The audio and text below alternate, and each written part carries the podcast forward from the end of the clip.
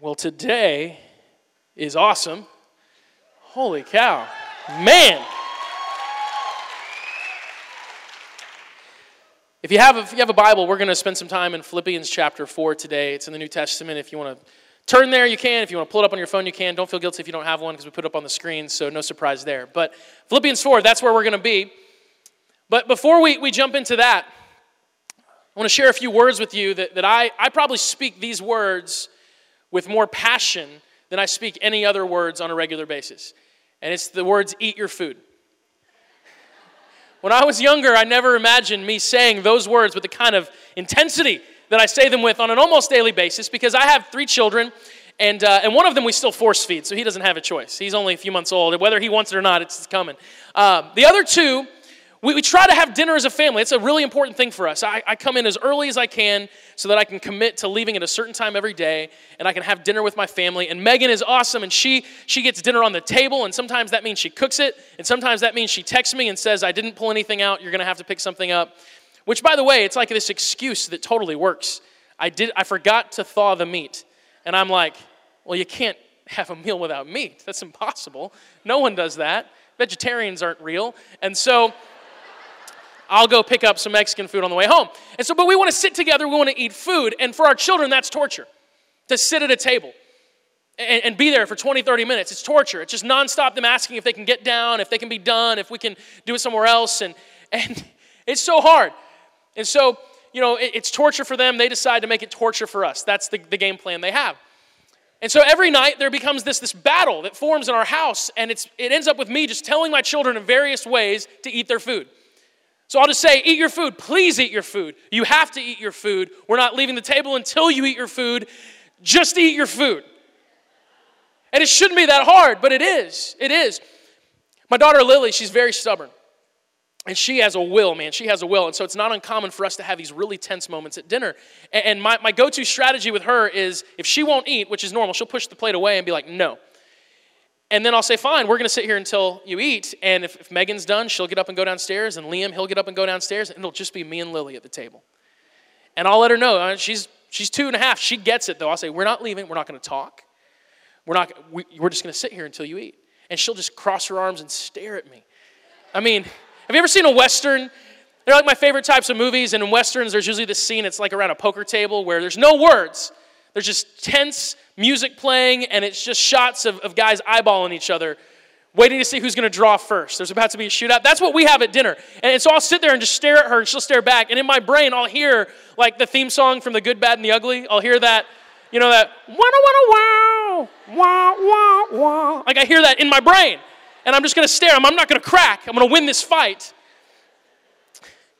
The thing that really trips them up at dinner it's probably true for most kids, even true for, for a lot of people, is it's just this concept called a vegetable. And if we put a vegetable in front of them, their reaction is so priceless. Liam acts like he's never seen one before. I mean, we put, a, we put a vegetable on his plate every night, but if we put it down, he always says the same exact thing. Every night he asks this question Do I have to eat the vegetable? That's what he asks every night. He's like, Do I have to eat this piece of broccoli? Do I have to eat the salad? What, what, what is this? If it's zucchini or squash or something that's weird, he's like, shouldn't be weird, but it is in our house. He goes, what is, what is this? Do I have to eat this? And the answer is yes, because it's food. You have to eat your food. Eat your food. Just please eat your food.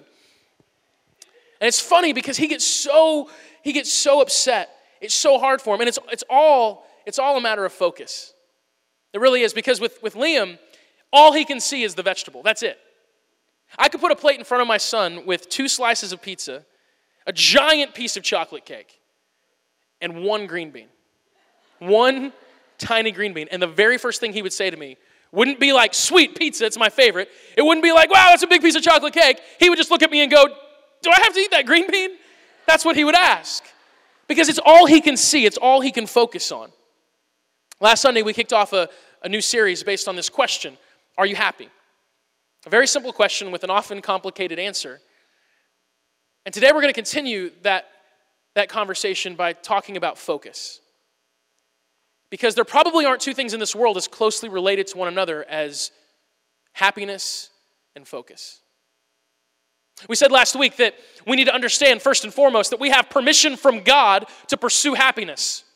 Sometimes with, with religion, which messes everything up, religion always ruins stuff We, yeah, I like y'all. With, uh, with religion, we, we think that happiness and joy is something that we should sacrifice on some altar to please God. That somehow God is going to be happier if we're in misery. And that's so far from the truth because God is a God of joy. And I want to apologize, by the way, if someone has ever given you an image of God that's made God out to be some angry, temperamental person with a short fuse where all you have to do is make one wrong step and now you're on the side of his wrath. That's not who God is. Not at all. The Bible says that God is full of unfailing love for his people, that he is slow to anger, that he is quick to forgive. You will never meet a person that's as happy and as joyful as Jesus Christ. That's, by the way, why, why people loved hanging out with Jesus regular, everyday people with, with problems and with issues. They loved being around Jesus because he was always having dinner, he was always at a party, he was always hanging out with, with regular people. He was fun. Jesus enjoyed life, and we should feel freed up to enjoy life as well. In fact, there is a joy and a happiness available to every single one of us that is so powerful and so strong that no circumstance can stop it. It's something the Bible describes as the joy of the Lord. Nehemiah 8:10 says, Don't be dejected and sad, for the joy of the Lord is your strength. And we don't often equate joy or happiness with strength. But the Bible says that if you have a real joy, a real happiness and passion for living that comes from God, that is strength. That's something you can lean on. That's something you can stand on. The joy of the Lord is your strength. So we are a church, we're a family of people right now saying we're going to be happy. Dang it. We're going to be happy. We're going to have joy in our lives. And we're pursuing that joy in this season as a church. We are pursuing the joy of the Lord. Now, the way we pursue it is everything. We wrapped up last week by saying that because a lot of, a lot of selfish, destructive things have been done in the name of being happy. But if we can get our, our desire for happiness to line up with God's approach, with God's way, that's, that's where the joy of the Lord comes in. That's where the power is. And today, Today we need to talk about focus.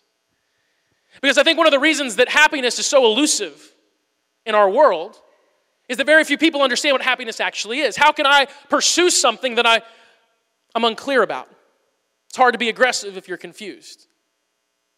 See, a lot of times we, we think of happiness and we, we think about it in these very interesting terms these very interesting ways. Like we might say that we need to find happiness. And when we say that, when we say that we're trying to find happiness, what we're, what we're really saying is that we believe happiness is some external thing that's out there.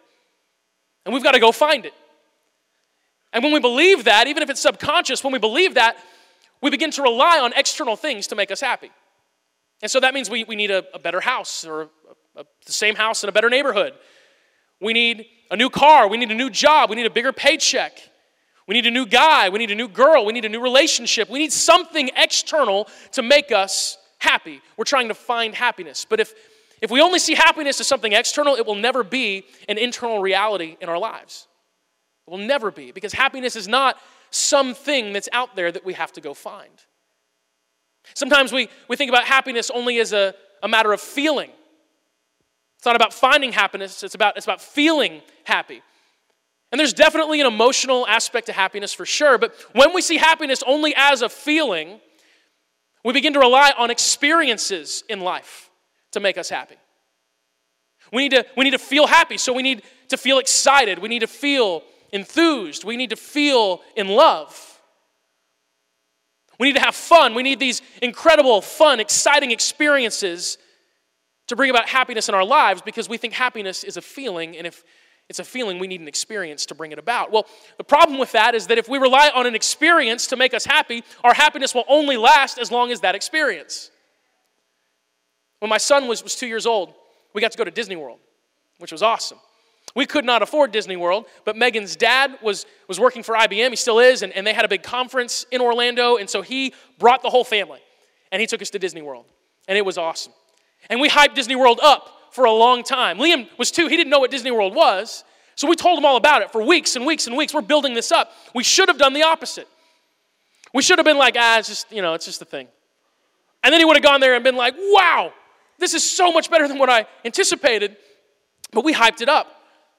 And one of the things we forgot to, to mention in our hype, which I really wish we would have looking back, was the disconnect that exists between how long you wait in a line for a ride at Disney and how long that ride actually lasts.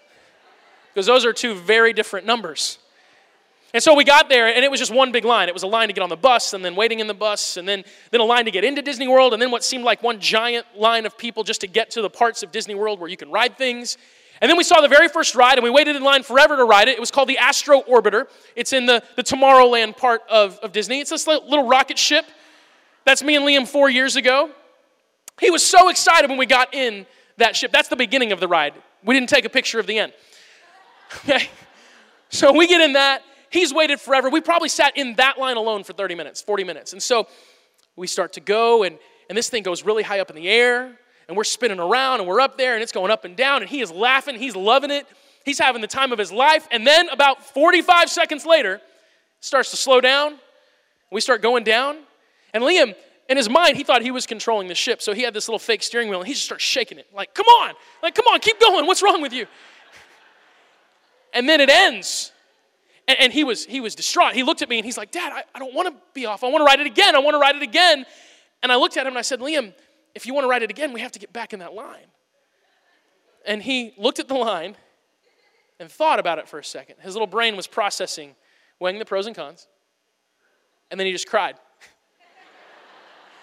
and I can't blame him because I wanted to cry too. The, the idea of getting back in that line, I wanted to cry as well. The truth is, all rides come to an end.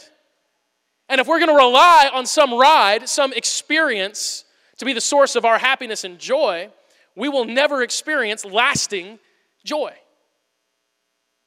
See, happiness is, is not just something we find out there, it's way more than something we simply feel. If we would see happiness primarily as a matter of focus, that, that would change things. Because there's only one thing that you have control over all day long, and that is your focus. You don't have control over what happens to you today. You have very little control over your circumstances. Sometimes we have more control than we really do. We think that we have more control. We, we wish we had more control, but we find out that we have less than we, we maybe hoped or thought. But what we always have control over is the way we focus on our circumstances. We can't control what happens, but we can absolutely control how we, we focus on what happens. And, and I'll be the first to admit that very often, I choose to not exercise my ability to control my focus. And that's never good for me. It never works out well. Because, see, it's human nature. It's human nature to focus on the negative. That is absolutely human nature. All you got to do is watch the news. Go to a, a website that's about news, and you'll find out that apparently the bad things that happen in the world get way more clicks than the good.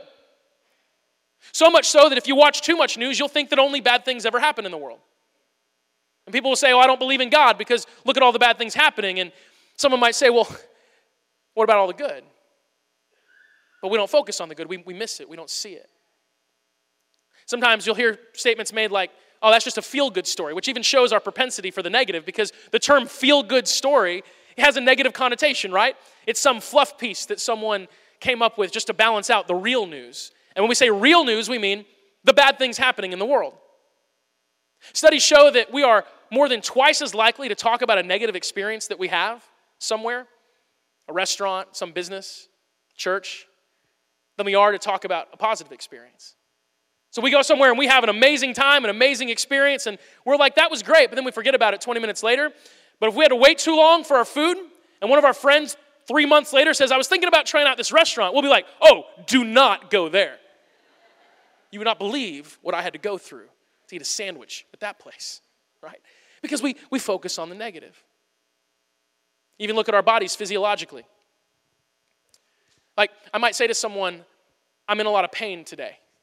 And what I probably mean when I say I'm in a lot of pain is that a very small part of my body is in pain. like, my foot hurts.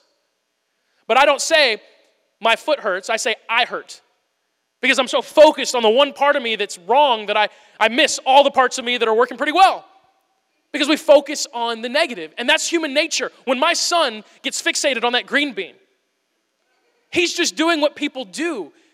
When he looks past the good, when he looks past all the other stuff that he loves, and he focuses on the one thing that he hates, he's just doing what people do naturally. And the biggest lie that our culture tells us is that we are slaves to what comes naturally. We have to realize that we live in a world that tries to sell us this idea of powerlessness and slavery. This world that tells us that if we naturally desire something, we can't help it. We live in a world that tells us we can't help ourselves. You can't, you can't help the way you feel. You can't help who you're attracted to. You can't help anything. If you feel a certain way, you just have to go with that because you have no control. And God has never told us that. God has a much higher opinion of us than that. And He looks at us and He says, I have given you the ability to choose, I have given you a power that you can exercise. So, focusing on all the, the negative around you might be natural, but you are not obligated to do so. Point in case, Philippians chapter 4. It's that section I talked about a long time ago when we first got started. The Apostle Paul wrote this, and if you, if you don't know much about Paul, I'll give you the quick backstory. Paul was a man who, who did not believe in Jesus. He never met Jesus when Jesus was alive, before he was risen. But after Jesus rose from the dead, he appeared to Paul while Paul was riding on a donkey, and he appeared in such a brilliant flash of light that it blinded Paul. And all of a sudden, Paul knew that Jesus was real and he gave his life to Jesus and he became a missionary and he became a pastor and he went around and he started churches in all these different places and he wrote the biggest chunk of, of the New Testament that we have in terms of the number of books that have been written. So Paul has added so much to our experience as Christians, as followers of Jesus. And writing to this church in a place called Philippi, he said this Always be full of joy in the Lord. I say it again rejoice. Let everyone see that you are considerate in all you do. Remember, the Lord is coming soon. Don't worry about anything. Instead, pray about everything. Tell God what you need and thank Him for all He's done, and then you'll experience God's peace, which exceeds anything we can understand. His peace will guard your hearts and minds as you live in Christ Jesus. And now, dear brothers and sisters, one final thing fix your thoughts on what is true and honorable and right and pure and lovely and admirable. Think about things that are excellent and worthy of praise. Keep putting into practice all you learned and received from me, everything you heard from me and saw me doing. Then the God of peace will be with you. And we read this, and yeah, you can clap for that. That's a joyful, beautiful statement. And you might think to yourself, man, Paul must have been having a heck of a day when he wrote this. I mean, he must have woken up in the morning and the weather was beautiful, and he walks outside and there's birds, and, and he looks on the ground and there's some money laying there, and he picks it up and he's just, you know, whistling, and he's got that Brady Bunch song about sunshine calling your name in his head, and he's just walking around. And he's just happy, like everything's going well for Paul, and he's having such a good day that at the end of his day, he's like, man, I'm gonna write about joy. I've had such an amazing day, such an amazing experience that I'm gonna go and I'm gonna write about joy. But that's not what happened. Because Paul's day What's your name? I like you. I like you. We'll keep you.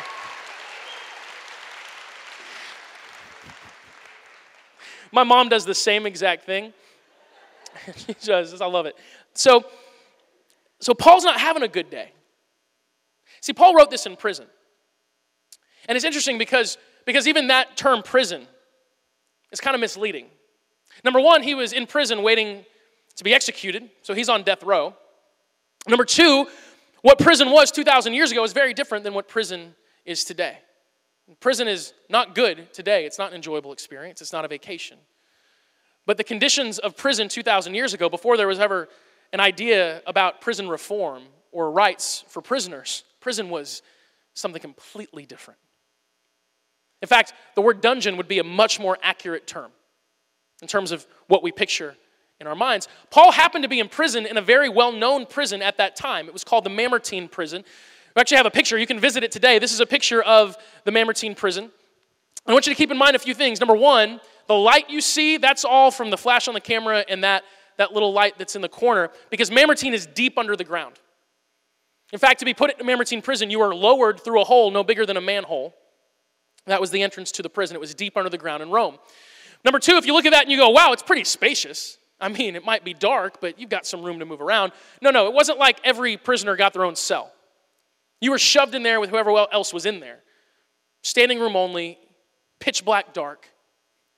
This prison was, was known for its especially hard conditions because it was built in 640 BC. And it was originally built in Rome not to be a, a prison at all, but rather a cistern for, for storing spring water.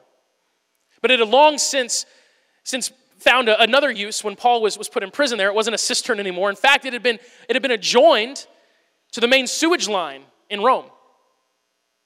And so it was normal in Mamertine for the prisoners to be standing knee deep in raw sewage.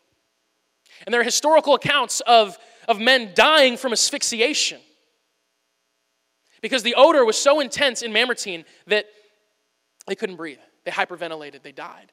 In fact, you can go visit Mamertine today and it still smells. It hasn't been used in centuries, centuries and centuries and centuries. It still smells. There are other historical accounts of times where they would execute the prisoners simply by opening up the sewage line all the way and closing the doors and allowing the sewage to completely fill the cells, and men would drown in sewage. That's where Paul is when he writes what we just read. In fact, knowing what we know now, let's read this again. Because it takes on a whole different meaning. Always be full of joy in the Lord. I say it again rejoice. Let everyone see that you're considerate in all you do. Remember, the Lord is coming soon. Don't worry about anything. Instead, pray about everything. Tell God what you need and thank Him for all He has done. Then you will experience God's peace, which exceeds anything we can understand. His peace will guard your hearts and minds as you live in Christ Jesus. And now, dear brothers and sisters, one final thing. Fix your thoughts on what is true and honorable and right and pure and lovely and admirable. Think about things that are excellent and worthy of praise. Keep putting into practice all you learned and received from me, everything you heard from me and saw me doing. Then the God of peace will be with you.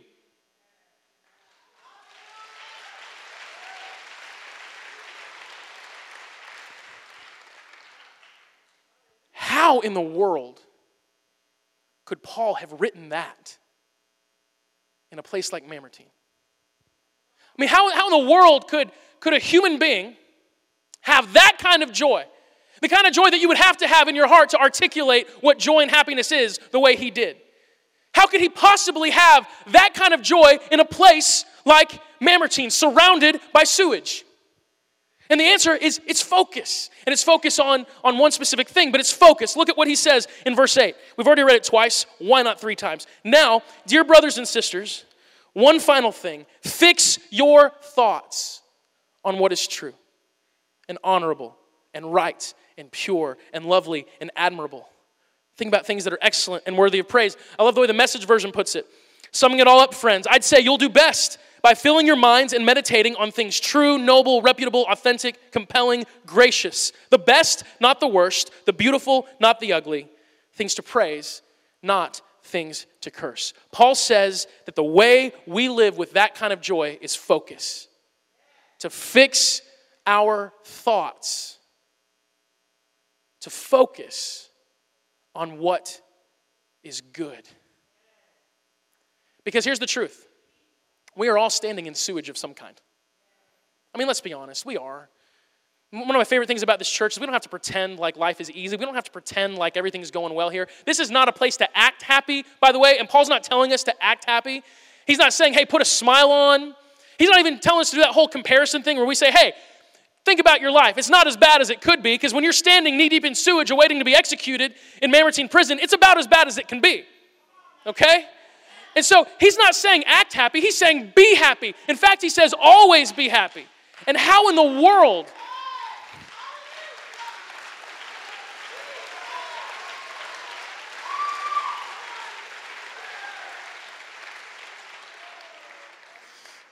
You guys are making it hard for me to focus, but it's all good.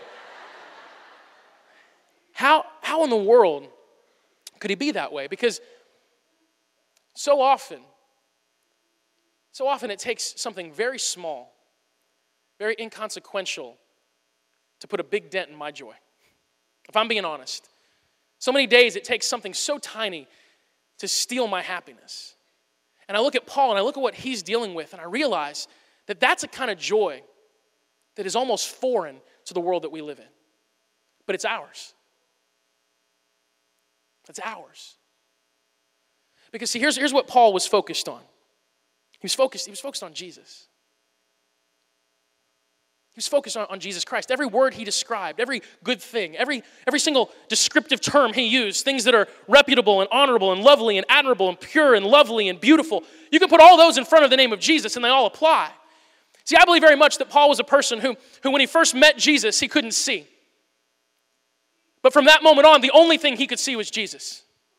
That he couldn't, he couldn't get his mind off of Jesus. He couldn't take his eyes off of, of Jesus.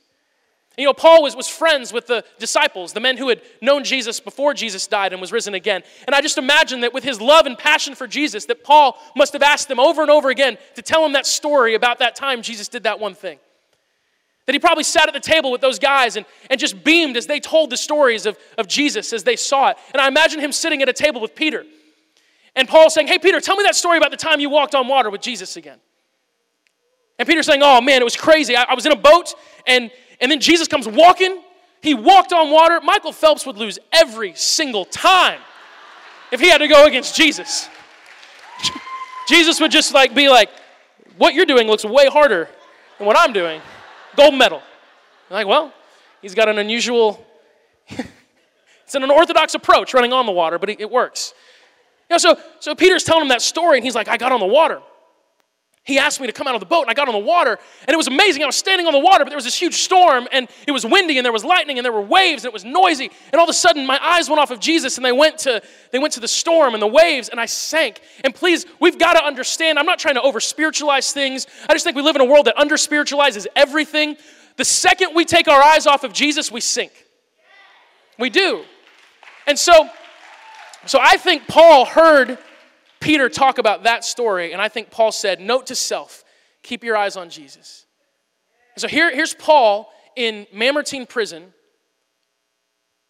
waiting to die, standing in sewage, and his eyes are on Jesus. And you know why his eyes could be on Jesus? Because Jesus was there. This is like what Adam talked about. We talked about prison. You know why so many people find Jesus in prison? Because Jesus is in prison. Because Jesus is there. Because no matter what you're going through, He's there. No matter what sewage you're standing in today, He's there. Jesus doesn't look at you and say, I'm sorry, I don't like the smell, and walk away. Jesus is right there. And so,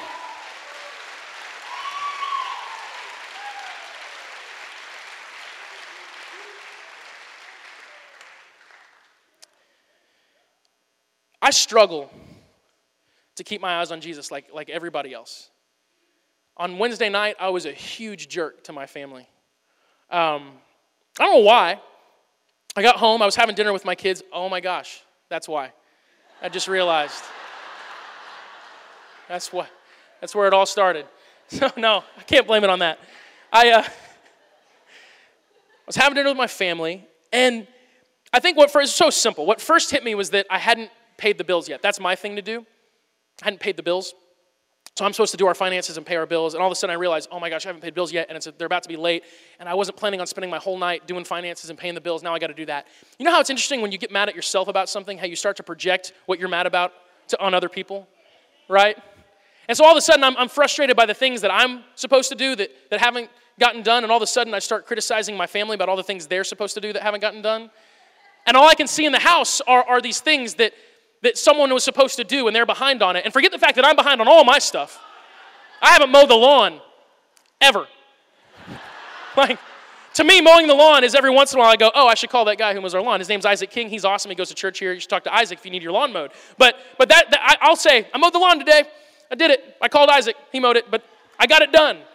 But even though all I have to do is call Isaac, I'm still like two weeks behind on that. Like I, and I, I think I was so frustrated with myself, focusing on my own negative, that I started projecting that on everyone else. And all of a sudden, for like an hour, I'm just this jerk at home. And I'm being rude and I'm being short. And, and I'm, I'm just communicating to my family without saying any words don't talk to me. And then, and then all that's what Megan said. And, and then all of a sudden, you know, Megan, Megan tried to hold me accountable. And so she talked to me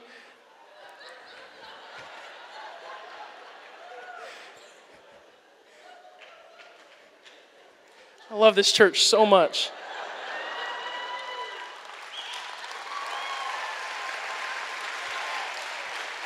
So, So Megan comes to confront me about it, which she should have done. And she's not afraid of me or anything. And so she kind of she kind of put me in my place. And, and instead of receiving it with humility, I just kind of shot it back out. And then she turns around and walks away. And right behind her, unbeknownst to me, is Liam, who's just hearing all of it. And he looks at me and he's like, What's wrong with mom? Like, he, I had a moment, I could have taken advantage of it. I could have been like, Well, I don't know, you know.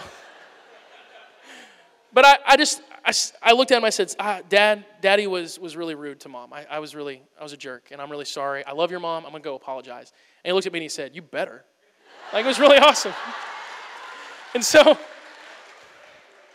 but what blows me away is, I, I, I mean, it's funny now, but Wednesday night it was not funny. I wasted my Wednesday night. I wasted it. And it was not because bad things happened to me, it's because my mind was fixated on the few small things that were going wrong. I was in a sea of blessings focused on a few small things going wrong. And, and it ruined my Wednesday. And, and when I am miserable, it is never because life is miserable, it's because my focus is miserable. And so,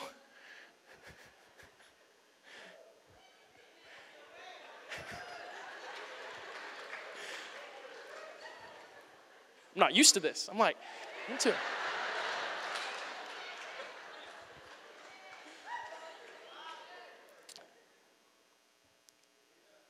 Whatever you focus on is what grows. And it's interesting, happiness and joy is not a matter of what you find or what you feel, but what you focus on will determine what you find and what you feel so much of the time. And in our pursuit for happiness, as we wrap up, and worship team, you guys can come back up as we wrap up today in our pursuit for, for joy, because we're pursuing it. We're going to have it. I want you to believe that in your life, that we're going to have joy. You might be here today and it might seem impossible to you to have real joy because you might be standing in some sewage, but I want you to understand that we are going to have joy in our lives. That is our pursuit. And we can't have it unless we get the focus issue solved. We can't. We need to be people who focus on the good. No matter how hard it is, no matter how much time it takes, no matter how much we have to try, we have to focus on the good because, because here's what we need to understand more than anything. When God looks at us, guess what he focuses on? It's the good. See, we have this worry sometimes that when God looks at us, he must just see all the flaws, he must see all the, the junk, that he sees the sewage. But he doesn't. He's dealt with that stuff. In fact, the Bible says this Psalm 103 12. As far as sunrise is from sunset, which is pretty far, he has separated us from our sins. 2 Corinthians 5 20 and 21 says, Become friends with God. He's already a friend with you. How, you ask? In Christ. God put the wrong on him who never did anything wrong, so he could, we could be put right with God. What this says is that when you accept Jesus into your life, God has dealt with your, your sewage. He's over it, He's past it. You may not be past it, but He is. You may not be done dealing with the consequences of it based on decisions that you've made, but He is long past dwelling on it, focusing on it. He's not fixated on your flaws. He loves you. In fact, it says that not only did Jesus take your sin on the cross and pay the penalty for it, but Jesus gave you His righteousness. So when, when God looks at you, He's focused on the righteousness of Jesus. That's what it means, by the way, to accept Jesus. And if you're here this morning and you've never accepted Him, we're not going to make you raise your hand while everyone pretends to close their eyes. Because that's totally what happens. You know it. It is. Because the pastor's not closing his eyes. How can he see all the hands going up? Anyway, so we're not going to make you do that. It's a matter of your heart. And if you want a joy unlike anything you've experienced, and if you want the peace that comes from understanding that, that there's no God in heaven mad at you, that there's a God in heaven in love with you, there's a God in heaven that is fixated on every good thing about you that you can't even see. All you have to do is know Jesus. All you have to do is say in your heart, Jesus, I want you. And, and I will encourage you, like, like Erica shared, don't wait. If you accept Jesus this morning, run out of here, well, you know, walk briskly, safety, and sign up to be baptized. Just, just say, hey, I've made the decision to follow Jesus in my life. I want to just cap it with baptism right away. And we'll celebrate that with you. But God is focused on your good. That means in God's eyes, you're good. You're good. So let's be people this week who try to be like our God. Let's be people who, who when we feel ourselves getting sucked into that, that negative focus, when we feel ourselves starting to, to count all the things going wrong around us, let's be people that just stop and say, Where's my focus? Because you may not be in Mamertine, but you might feel like it. But that's where Jesus is. He's there, He's with you. So fix your, your eyes, your heart, your mind, fix every part of you on Jesus. And let that peace come over you. Let that joy fill your heart. I love you guys. Let's pray together. Jesus, thank you so much for this morning. This has been a really good morning. Everybody's, everybody seems like they're in a good mood, Jesus, and Tammy especially seems like she's in a good mood. And I like that. No, honestly, Jesus, I, I really am grateful to be part of a church where people are not afraid to shout your name, where people are not afraid to make sure everyone around them understands that it's not church that has saved us, it's not, it's not church that has freed us, it's not religion that has made us who we are. It is one person, it is Jesus, it is you. All we want is you, Jesus. All we need is you. So fill us this week, Lord. Remind us as we're going through our day, as we're sitting in traffic angry, or, or when we're frustrated with the kids because they're not doing what they're supposed to do, just remind us that we're not in Mamertine prison, but even if we were, you're there. Remind us over and over again that you're not put off by our mess. You're not put off by the sewage that we're standing in, but Lord, you love us and you embrace us and you hold us in your hand. And in your hand we are safe, and in your hand we are strong. And in your hand we have joy, Lord. So we want to be children in the hands of our Father, full of joy, full of life, full of a passion for living, Lord, that only you can bring. And we ask this in your name, Jesus. Amen.